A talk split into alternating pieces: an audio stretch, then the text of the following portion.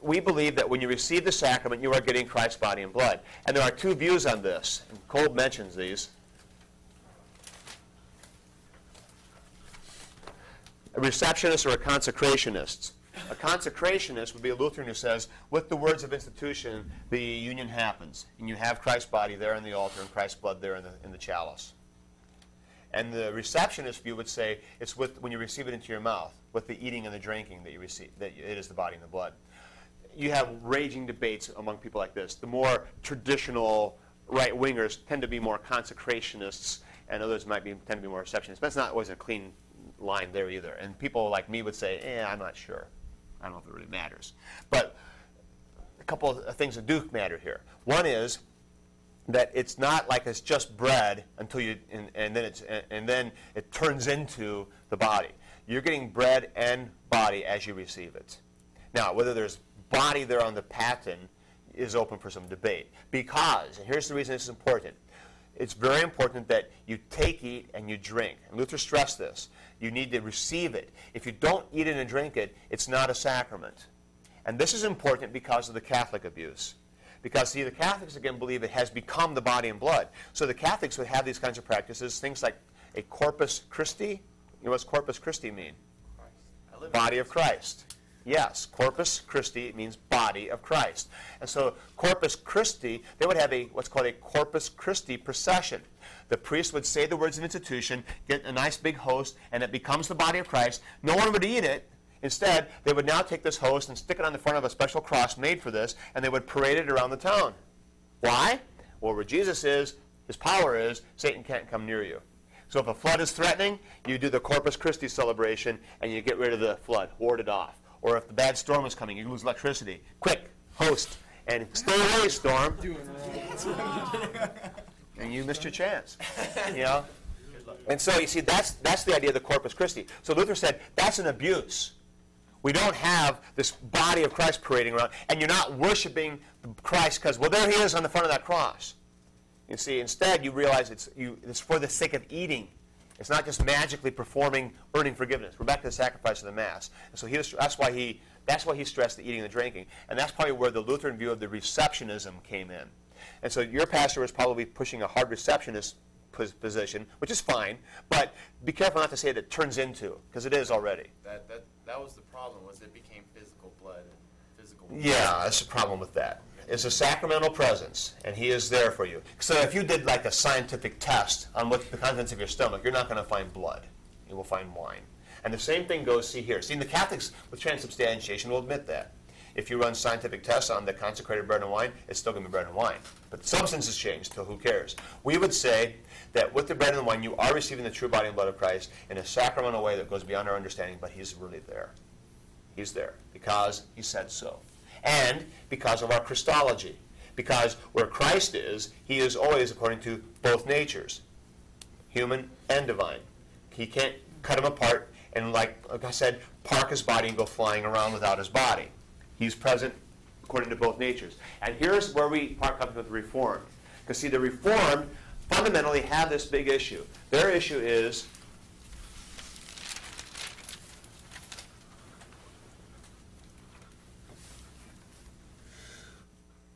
add it to your list, Tom.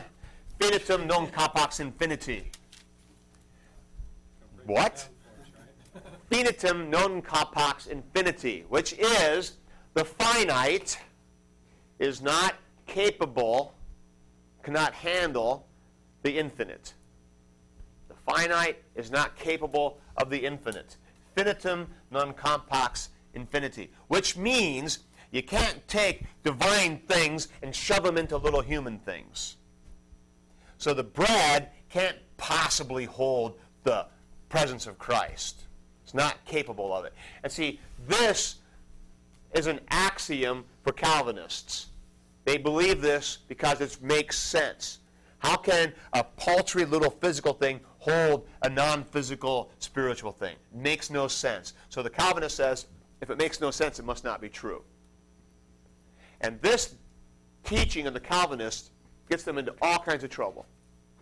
Because, because they believe this, they deny the presence of Christ in the sacrament. Doesn't make sense. How can Christ's body be there in that little wafer? How can his body be multiplied millions of times over every single Sunday for two thousand years? He must have a really big body. They would say things like that. I mean, just being really crass and nasty, trying to mock the Lutherans, because it makes no sense. Because finitum non capax infiniti. The problem, of course, is this proves way too much. Because if you really believe the finite is not capable of the infinite, then how in the world do you believe in the incarnation? Well, they all want to believe in that, but they really have trouble with it. And they even start backpedaling on that. So what Calvinists teach is that Christ, according to his human body, is somewhere up in heaven, but according to his divine nature is present with us in the sacrament. And we say, we've just divided Christ. You're a Nestorian. You can't do that. So remember Nestorius said, two boards glued together, human and divine, peel apart. Okay, human's over here, divine's over here. You can't do that. As soon as you peel them apart, no Christ. They always are together. That's Christ by definition. And so where Christ is, he is present according to his body and his blood and his spiritual nature, all at once. Can't pull them apart. So that's where we come down. Can you understand it? No. Can I explain it? Nope. Do I know tangibly what's going on? Nope. But I know that when I receive the bread and the wine, I'm getting Christ's true body and blood, and he's there for me, and all of his gifts and all of his forgiveness are mine. That's what I know. And that's the power of the sacrament, because I taste it, I smell it, I feel it, I know it, I got it. No matter how weak or wavering my faith might be, I got it. Okay, John. Seems like that would affect everything that they thought. It does. About our own perception of what we are. Yeah, it does. It has. It's a very wide-ranging thing, but this is a key thing to understanding where they come down. So, see, for the for the Reformed, then, what do they get at the sacrament? Nothing. They get bread and wine and a nice reminder.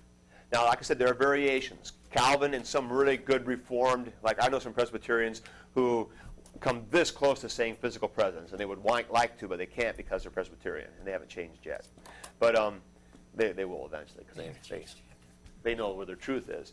But because they come this close to recognizing what Christ says is so, but they just can't quite bring themselves to believe it. And they have, they have to do all kinds of messing around then. For example, Jesus at the words of institution says, "This is my body." And they say, well, is doesn't mean is. Well, it does too. It does too. It means is. And so they've got to start backpedaling and explaining all kinds of stuff, and they get into all kinds of trouble. So these are the three fundamental positions. Rome's problem is the sacrifice of the Mass. Reformed problem is it's just a symbol, and that's all. Now, are there symbolic aspects to it? Well, sure. I think about Christ's body and the bread and reminds me of that, but it's more than a symbol. But the problem with the Reformed is that's all it is. And here's the real issue. In a Lutheran understanding of the sacrament, who's doing the work? God is. He's delivering the goods. In the Reformed understanding of the sacrament, who's doing the work? I am.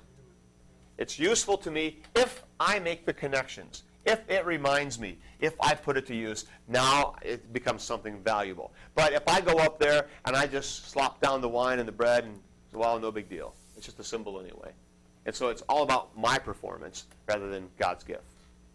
But is that, that, is that where Calvin sits too? I'm sorry? Calvin. Yeah, that's the problem. It's just a symbol. But that's completely opposite of what he said before, one hundred percent God or one hundred percent hell. Or, you know, heaven or, you know, that concept of... Well, that God does it all. Yeah. Yeah, true. But see, God also has to be reasonable and rational, which is why he believes in double predestination, which is why he believes in only a symbol of the sacrament. It doesn't make sense. Calvin's biggest mistake was he was convinced the doctrine had to make sense. And Luther said, this is God's promise. I don't have to understand it. It doesn't have to make sense. I'm willing to put my understanding subject to God's rule. And see, it's, it's the whole question of what role does reason play? That's the real issue here. What role does reason play? For Calvin, reason always had, was at the top. Because God gave me reason, and he wouldn't tell me stupid things. For Luther, reason was always underneath because it was subject, it was impaired. Can't trust it. See, this even plays into our how we read Scripture. Higher criticism says human reason can figure the Bible out. And we would say, an appropriate attitude, no, reason has its place, its role to play. I use my brain to read the words on the page. I use my brain to study the history. I use my reason to understand the archaeology. But ultimately, I put my reason subject to the words of God. So when the Bible says God created the world in six days, well, that's hard to understand. But I will put my reason subject to God's word and not say, obviously a myth, because it doesn't make sense. See, that's putting reason over the word. Instead, the reason is subject to the word. Reason has its role to play, but always subject, always underneath, secondary. Isn't that almost like a quick, and not that you'd ever want to put our beliefs in a one-sentence box, but that kind of summarizes where we stand on everything.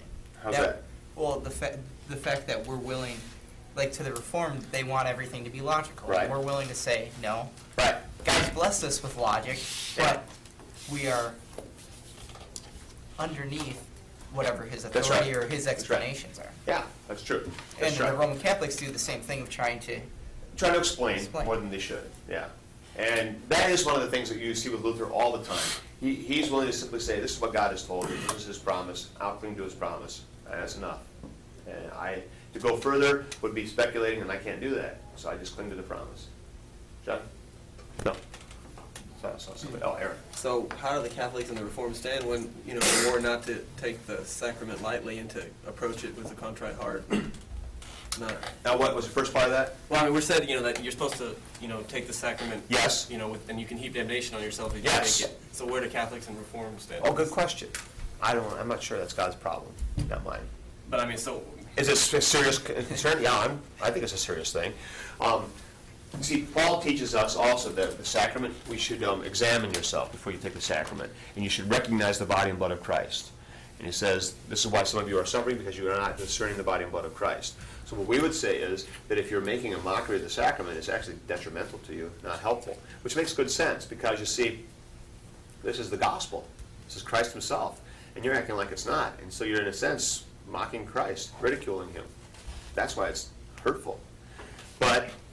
is it still a valid sacrament where Christ is present? I mean, if Christ is present, he's present. And oh, I'm getting ahead of myself. But yeah, in a sense, yeah, it's a serious issue. But like Catholics, in some sense, aren't even giving the sacrament if they're not giving the wine with the bread. That's a good argument you can make. Communion of one kind really doesn't constitute a sacrament. They're withholding it. Now, if I had my druthers, if today the Lutheran Church disappeared, I only had a choice between Reformed and Catholic, which one am I going to take? Catholic. Absolutely. Because at least I'm getting, you know, the the presence of Christ and an understanding of that. That's far better than just this empty symbol, no doubt. More mercifully, I don't have to make that choice. All right. So that's another question, Chris. Um, he was talking about the recipient. Now, can anybody give communion? Um, the person who does the words of institution can actually be anybody, but. This is an issue not for the sacrament, but an issue for office of the ministry. We understand that ordinarily, to do things in decency and good order, that it is appropriate for the pastor of the congregation to be the one to do this because he's been called for that task.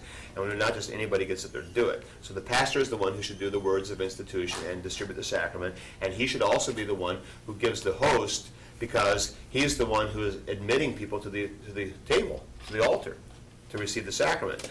By getting them the host, he's saying, yeah, you belong here. This gets, in, this gets into the whole pastoral care, church discipline kind of a thing. So if he sees someone receiving the sacrament who shouldn't be there, then he could pass over them, theoretically, and the guy who's giving the wine would follow suit. And, you know, in the old days, the pastors always carried the wine because the, lame, the elder was scared to do that or something. But really, the pastor's the one who should have the host, and that's appropriate. Now, who can assist him with that? Well, anybody could if he needs help, I suppose, because he's the one who's actually overseeing this. Other questions start to come in here immediately, like, well, can a woman do it? Well, that's a different issue altogether. Nothing, it has nothing to do with the sacrament, but has a whole lot to do with the office of the ministry and with God's plan of creation. That's a, but that's a different issue. It looks like it's the same thing, like, well, it's not a valid sacrament. No, that's nothing to do with the sacrament, but it has a whole lot to do with our perception of the office and God's plans and design for the, how the church should function. The sacrament is the sacrament, regardless who's doing it. Yeah. Okay? So if I go to communion at E L C A church. Mm-hmm. But you won't, because you're not in communion with them and you're giving the impression that you are. But, anyway, back to your theory. If I go to communion at E L C A church. Would you be getting the sacrament? Right, and I think that I would at yes. some E L C A churches. No, it'd be a valid sacrament. If the words of institution are there and the bread and wine are there, yeah, you've got a sacrament going. But now, see, this gets complicated. This is another whole issue has just entered in, whether or not you belong at that rail. And I would argue, no, you don't. But I haven't made my case for that yet, and I will. My in-laws are at the L C A, and they wonder why I won't take you to church. Okay. When I tell them that I don't, because I don't believe what. Yeah. I don't believe what their church is. Yeah, yeah, yeah. You're on the right track. That's right. Yes. The, there's some churches that that uh, um, that they they have the bread and the wine just sitting up there before the service, and you can just go up there and, and take it. And they say it's been. Uh, they've done, you said the words of institution over it. Really? This is Lutheran Church? No, no, no. Oh, okay. No. I was going to say, good. Yeah, that gets to the whole thing about it. It's just a symbol. Use it the way you want to use it. You see, this even our practice of the sacrament depends on our, our theology. In the Catholic Church, how's the sacrament treated? Big deal. All the smells and bells, the big pomp and circumstance, because you got a big mystery going on here. You got the sacrifice of the Mass. In the Lutheran Church, how we treat the sacrament? Very special. You know, liturgy to get it ready. We make a special place in the service. We go up front. We kneel. If you go to an Assemblies of God church where they have communion, how do they do it? At the end of the service, some guy up there says the words of institution. This represents Christ's body. Then they pass it up and down the pews. Anybody who wants it can grab it. So they do. It just works its way up and down the pews, and anybody takes it as they want to. And one of the guys who's here on I'm around campus now, grad student finishing up, was an Assemblies of God pastor. Came here to do grad work. And end up becoming a Lutheran, and so. it, was, and it was inevitable. Um, but see, what happened for him, and he he will talk about it very freely. He said what what put him over the top, finally just did him in, was when he was at, at Assemblies of God Church one Sunday here in Saint Louis, and they were running a little tight on time, so they did the communion that Sunday. And as the bread and wine were working its way around the pews, some guy was doing announcements. You know, just because it's not a big deal. And he said that just just he just realized how empty this whole thing was, and what a mockery they're making. And so he's now in the Lutheran Church. So anybody who takes their time and actually studies the stuff ends up being a Lutheran. You just can't help it. I've become aware lately that there's this huge controversy between what they call a closed communion. Oh, you just became aware of that. There are people who think that one side of the argument is if everybody publicly confesses the creed, their faith, yeah. then, then then who are we to deny them yeah. the sacrament? Yeah. There's other people who say, no, they have to actually, like, be verified communicants or something. They got to like be that. Card-carrying L C M S Lutherans. Right. Even though we don't have cards, but we need to start making them. And I've heard Wisconsin. I bet he got barcodes on the wrist. Like Sorry. But I've heard Wisconsin Synod is like they, they actively deny people oh, the sure. sacrament if they haven't. Uh, we, we, will, we will talk about closed communion or closed communion here in a minute. Okay, we'll get there. Yeah. To go back to your comment earlier, uh, that it should be the pastor that consecrates the elements and also passes it out. Yeah. In Alaska, uh, yeah. there's a lot of Lutheran churches that have thirty preaching stations. You can't reach them yeah. on a routine basis. Right. What do you do?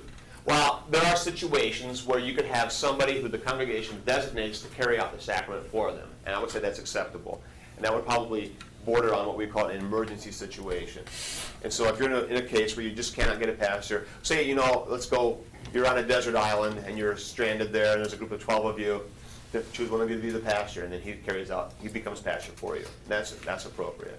But the, I don't think you should like, take turns, and um, your turn this week, now it's your turn. That, I think, would be the wrong thing to do. I think you should choose one person who would be designated to say, you're going to be the one who will act on our behalf in this step. And that would be okay to do. I say that because I was taught how to do that and went to some of these places uh-huh. because they could not get a pastor, couldn't get a pastor yeah. in there for months. Right. And so I was taught by a pastor right. to... And you're doing it underneath his supervision in a sense? Yes. Right. Yeah. There's, that's acceptable. Not ideal, but acceptable. All right? Yeah. All right. One last thought here. The Colb points out, before, I'm not done with communion, but just one other thought is the fact that he uses, again, bread and wine. What's with that? Cheap, ordinary stuff? Well, again, he uses, cons- or it's very consistent with God's way. Common, ordinary things, doing profoundly important things. That's how God operates all the time. Water, word, bread, wine. That's how God likes to operate.